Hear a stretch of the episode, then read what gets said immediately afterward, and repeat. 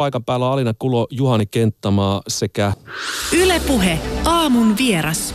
Oletko aina halunnut tietää, miten suomalaiset eturivin artistit tekevät musiikkiaan ja mistä hakevat inspiraationsa luomuksiinsa?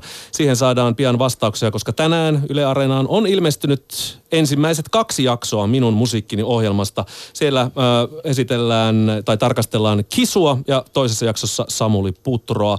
Ohjelmaa luotsaa kirjailijana parhaiten tunnettu Juha Itkonen. Hyvää huomenta ja tervetuloa puheen aamuun jälleen kerran. Huomenta. Kiitos. Minun musiikkini on siis musiikkiohjelman lisäksi hyvä sukellus tällaiseen yleisesti luoviin prosesseihin. Sä peilat vahvasti omaa kirjailija-ammattia muusikon ammattiin ja yhteisiin inspiraation lähteisiin. Millä tavalla sun mielestä muusikon ja kirjailijan ammatit ovat keskenään samanlaisia? No se käsitys kyllä vahvistui, että alitajunnasta se kaikki kumpua. Se on se luovuuden lähde varmaan muillakin kuin muusikoilla ja kirjailijalla pätee siis ihan ihmisiin ylipäätään, mutta että tähän me toistuvasti törmättiin näissä keskusteluissa ja hauskaa on sitten, että sen prosessin ajattelee eri tavalla, sitä kutsuu eri nimillä. Esimerkiksi just Kisun kanssa, joka on tässä ensimmäisessä jaksossa mulla keskustelukumppanina, niin Kisu kutsui sitä pilvipalveluksi – johon hän on yhteydessä. Mm. Mä kutsuin sitä samaa asiaa sitten pizzataksiksi. Tosin semmoisessa pizzataksissa pitää olla kohtelias, kun sille esittää pyyntöjä, että ei mikään sellainen törkeä. Mutta periaatteessa sä asetat, niin kuin mun mielestä toimii niin, että asettaa alitajunnalle tehtävän ja alitajunta tarttuu siihen. Yllättävää kyllä, että kun jotain, joku homma on asetettu, niin voi odottaa, että jotain saattaa jopa jollain aikavälillä sieltä sitten ilmaantua, joku idea. Joo, tämä on niin mystinen alitajunta, joka jollekin kliseisesti kertoo, että no en mä itse kirjoita näitä kappaleita eikä tätä kirjaa, mm, vaan joku mm. käsi liikuttaa ylempi voima tätä juttua. Mutta mitä, sä, sä kutsut sitä pizzataksiksi, mutta, mutta mikä tämä mystinen voima nyt sitten on? Uh, no, Onko se jotain jumalallista vai onko se vaan jotain sellaista, mikä on sun sisällä?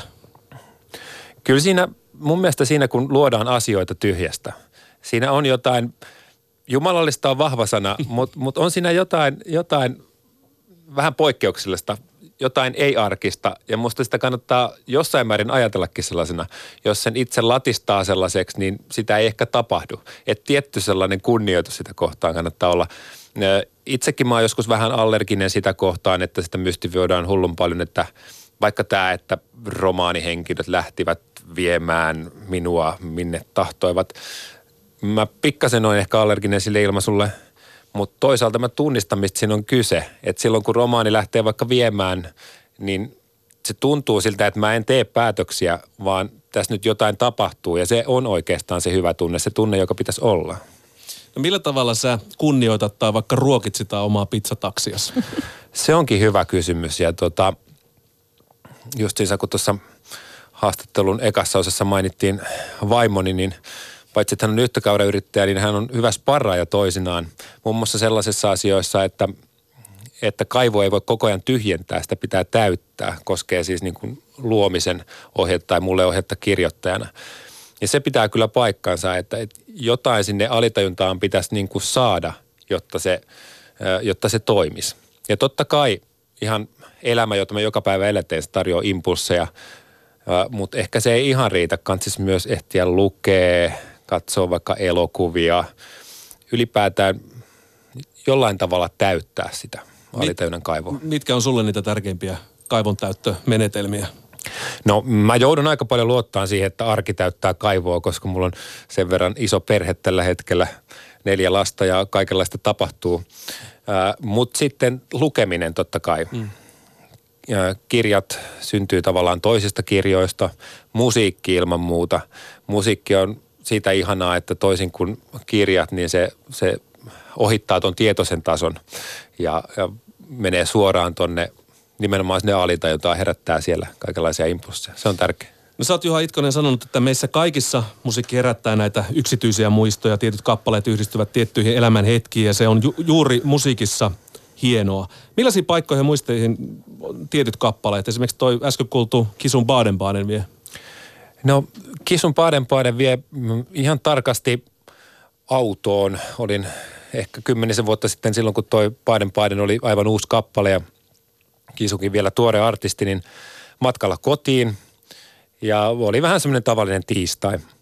Mutta sitten tuli radiosta Kisun Paaden Paaden, joka oli tosiaan tämmöinen kupliva ilopilleri ja perään tuli vielä Kisun haastattelu, jossa hän toi elämän ilonsa esiin. Harvinaista suomalaiselle artistille. no jollain tavalla joo.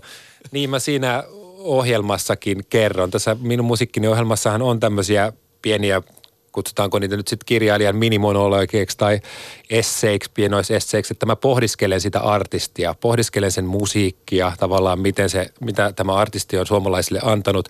Ja sitten ihan oman elämän kautta, että, että mihin elämän kohtaan se on osunut.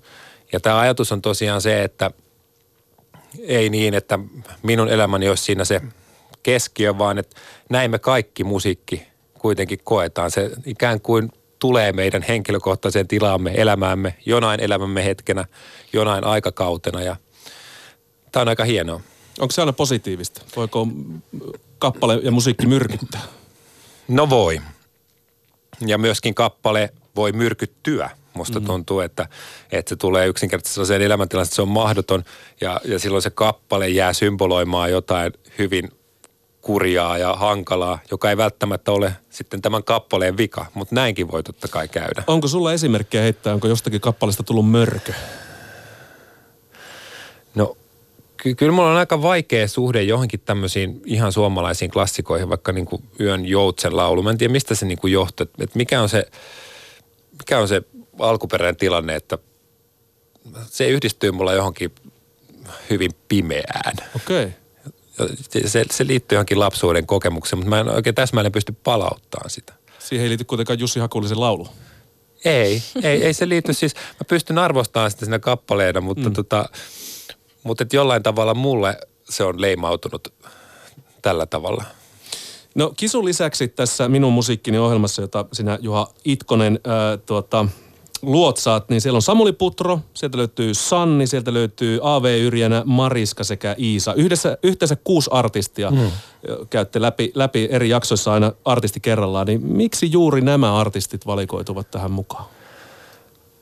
No kaikki on sellaisia, jotka on nimenomaan biisintekijöitä, sanottajia, sellaisia, joiden kanssa voisi kuvitella, että kirjailijan kohtaaminen on – hedelmällinen. Sitten tietty sellainen ehkä, että ei ole aivan aloitteleva artisti. Tuntuu, että tämä keskustelumuoto ehkä edellyttää sitä, että olisi taustalla jo muutama levy, jonkun verran ehkä uraa, elämää, kokemuksia siitä. Että tässähän on eri ikäisiä. Toisaalta tavoite oli nimittäin se, että tästä ei kuitenkaan tule täysin tällaista neliviisikymppisten miesten musiikkiohjelmaa. Itsehän olen 44-vuotias mies, niin ei pelkästään pelkästään niin kuin meille. Niin aika erilaisia artisteja keskenään. Aika erilaisia, siihen pyrittiin myös, joo. No mä tapasin Samuli Putron sattumalta yhdessä kuppilassa kesällä ja hän oli täynnä voimaa ja energiaa. Hän kertoi, että hän oli tota semmoisessa kartano, kartano ää, ympäristössä ja siellä tehtiin Ylelle jotain ohjelmaa. Mä en vielä tiedä mikä se nimi on, mutta ne antoi jäädä mun vielä sinne uimaan ja saunomaan ja se tuli jo seuraava artisti. Ja jotenkin tosi mahtava kokemus. Ja kuinka yllä, yllättäen tai kuinka ollakaan, niin tämä hän kertoo juuri tästä äh, sarjasta. Millaiset puitteet te halusitte luoda sitten näille artisteille ja miksi? No siis meillä oli tosi mukavat puitteet. Se oli toukokuussa tuolla Raaseporissa, Villa Viikkanissa Suomen musiikintekijöiden huvilassa, joka on sellainen paikka, johon biisintekijät oikeasti menee kirjoittamaan kappaleita. Eli se on tämmöinen residenssijuttu, mennään viikoksi pariksi ja luodaan. Mutta pari viikkoa se oli sitten meillä ja tätä ohjelmaa varten. Ja sehän oli ihana tila keskittyä näihin keskusteluihin. Me saatiin kehitellä tätä ohjelmaa pari-kolme vuotta ja silloin löytyi myös tämä paikka ja muoto. Et me tehtiin semmoinen demo aikanaan, jossa oltiin live-yleisön edessä ja se keskustelukin käytiin siinä. No siitä jäi sellainen olo, että se on yksinkertaisesti liian jännitteinen paikka käydä sellaista syvällistä keskustelua. Mä ajattelin, että pitäisi päästä jonnekin rauhaan ja kuvata ne keskustelut ja oikeasti kohdata ja sitten leikata niistä se ohjelma.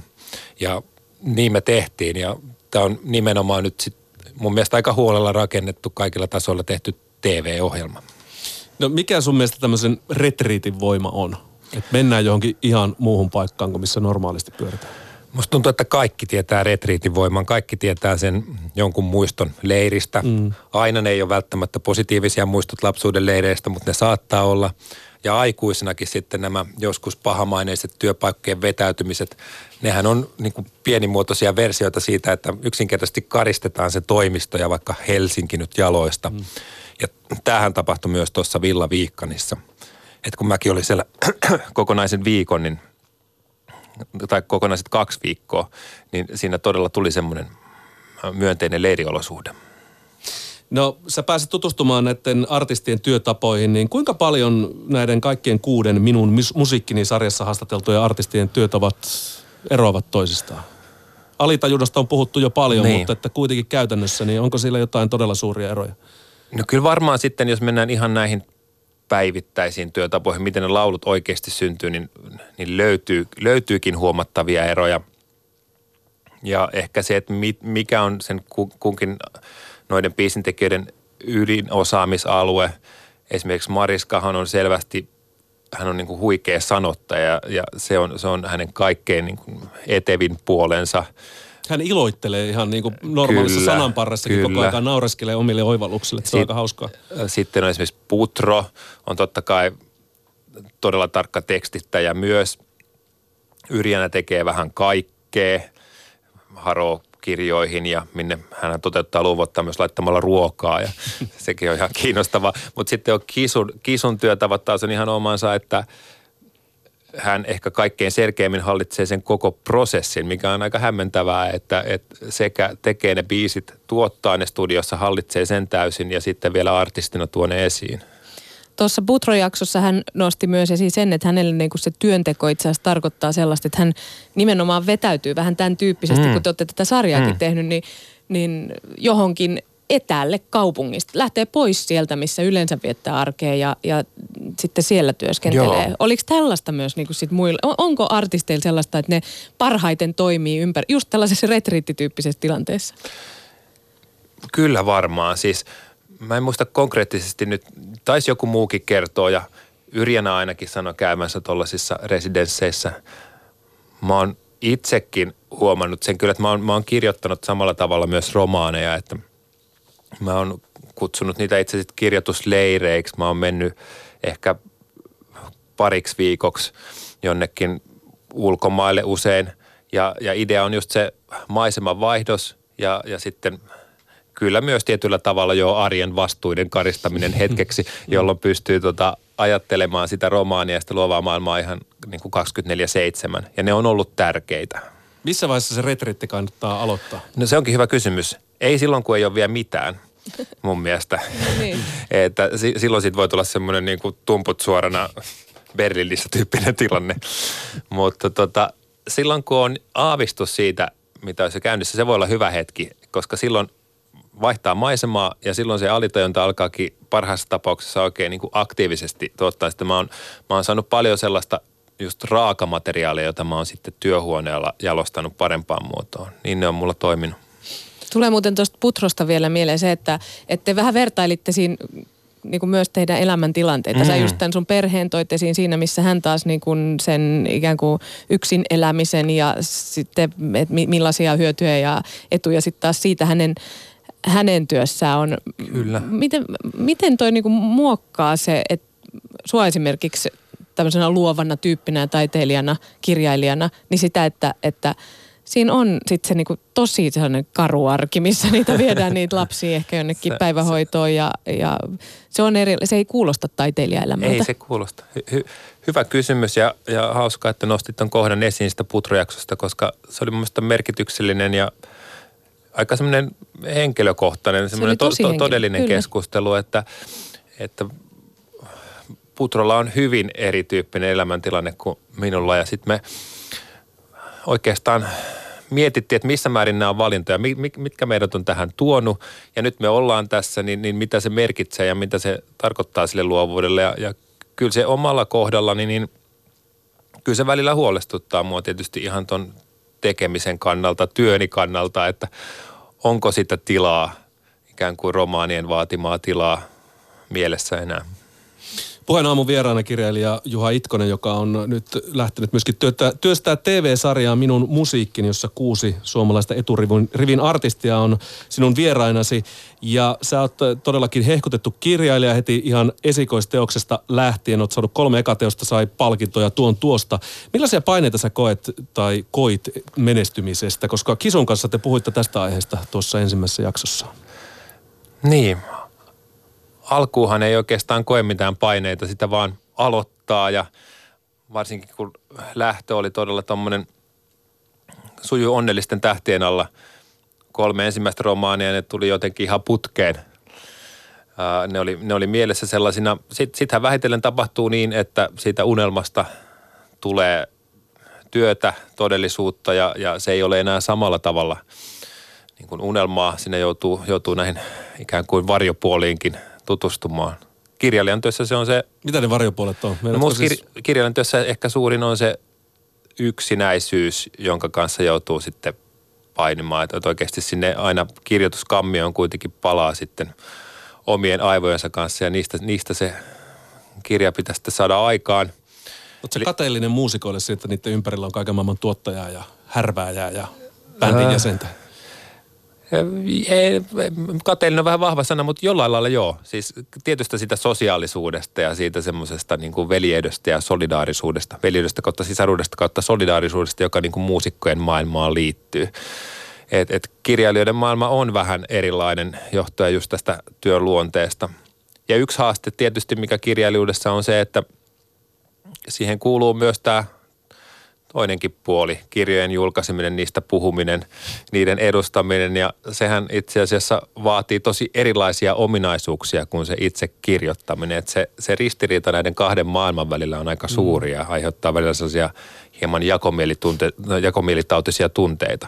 Sullahan se sujuu oikein hyvin. Niin, niin mulla on jotenkin nyt siinä mielessä niin kuin nykykirjailijan ammattiin sopivat aivot, että mulla on ne kaksi puolta, mutta se ei tarkoita, että ne siirtymät näiden kahden välillä olisi aina ihan – ihan niin, kuin niin sulavia kuin ne ehkä ulospäin näyttää. Voihan toi olla vähän sama tilanne artistillakin, että, että jos niin kuin teet musiikkia on. tavallaan siitä onnesta tehdä musiikkia ja sitten sun pitää käydä kaiken maailman pressipäivissä kertomassa siitä uudesta albumista on. yhä uudelleen ja uudelleen. Mun mielestä se on itse asiassa tosi, tosi paljon yhdistävä tekijä ja, ja artisteillahan se, se tota, on, on oikeastaan vielä suurempi se hyppy, että, että artistin pitää oikeasti sitten hoitaa se keikka – ihan siis saada salillinen ihmisiä mukaansa. Se on, se on ihan oma taitonsa ja tietysti tässä tullaankin siihen, että nämä ihmiset tässä on biisintekijä artisteja kaikkia ja se on oikeastaan aika ällistyttävä jo se jana, millä siinä liikutaan. Että siinä pitää nimenomaan niin kuin pumpata se materiaali, että tehdä, synnyttää ne kappaleet ja sitten mennä esittämään ne niin kuin silleen oikein, että nyt, nyt lähdette tähän mukaan. Mm. Juha Itkonen, miksi et sä ole ryhtynyt sanot, miksi et sä tee biisejä, kun sulla on toi musa ja kirjailija mm. ja kaikki öö, samassa? Hyvä kysymys. San, sanottaminen on aika, aika tosi vaikeaa. Siis ei se multa varmaan noin vaan sujuisi. Mä oon jonkun verran, tai siis vähän, mutta, mutta kuitenkin pikkasen tehnyt tuommoisia tilaustöitä. Ne ei ollut niin kuin ehkä puhtaimpia pop-kappaleita, mutta mä sanotin Rajaton lauluyhtiöille Jakko ja Pekka Kuusistolle muutaman kappaleen, kun he teki yhteislevyn ja kiertojen – ja, ja tota, semmoiselle Freak kansanmusiikkiyhtiölle olen myös sanottanut. Ja tota, sen verran. Mutta se ei ole helppoa. Mä kunnioitan kyllä suuresti näitä poplaulun taitajia, että et kun osaat siihen kolme ja puolen minuuttiin tekstittää kokonaisen tarinan ja tunnelman ja maiseman ja ihmisen, niin se on kyllä taito. No Suomessa on aika paljon TV-ohjelmia, jossa on tuotu artisti intiimisti katsojien sekä kuulijoiden iholle. Mikä minun musiikkini sarja erottaa vaikka, no otetaan nyt tämmöiset yleisemmät vain elämää tai vaikkapa tanssii tähtien kanssa sarjasta? No vain elämäähän meitä yhdistää varmaan lähinnä se keväinen kaunis kartanomaisema. Muuten mä en näe ihan kauheasti yhtäläisyyksiä. Siinä edellisessähän on, on niin vahvasti kuitenkin artistien keskinäinen kohtaaminen ja, ja se, että he esittävät toistensa kappaleita. Si, siinä on pitkälti se ydin. Meillä he esittää tässä ohjelmassa siis omia kappaleitaan ja semmoisena vähän riisuttuna versiona. Ja sitten on nämä keskustelut, joilla on hyvin vahva osuus. Tämä on siis vahvasti kyllä keskustelua myös. Ja kyllä mä sanoisin, että se idea on siinä kohtaamisessa just kirjailijan ja biisin tekijän välillä. Sehän ei tarkoita, että me oltaisiin niin kuin yksinomaan niissä rooleissa ja puhuttaisiin niin kuin teknisellä tasolla nyt sitten vain kirjojen ja poplailujen synnystä. Me puhutaan niistä, mutta puhutaan me väistämättä myös elämästä, koska ää, taidetta tai sitä luomistyötä sitä on mahdotonta erottaa mm. siitä ihmisestä. Joten me puhutaan myös nimenomaan vaikka sitten Kisun kanssa puhuttiin siitä, että miten, miten se nyt sitten oikein onnistuu. Kisullakin on kuitenkin lapsi, että miten se hyppy siihen luomishommaan onnistuu, kun on vienyt lapsen päiväkotiin. Taikka sitten Putron kanssa puhuttiin vaikka sitten tämmöisistä kuitenkin ikääntymisen tunnoista jo, että, että ei ole enää mitään nuoria poikia, niin onko sitten nostalgia ansa vai muutosvoima vai mm. mitä se on? Kiitoksia Juha Itkon, että pääsit vieraksi. Kiitos.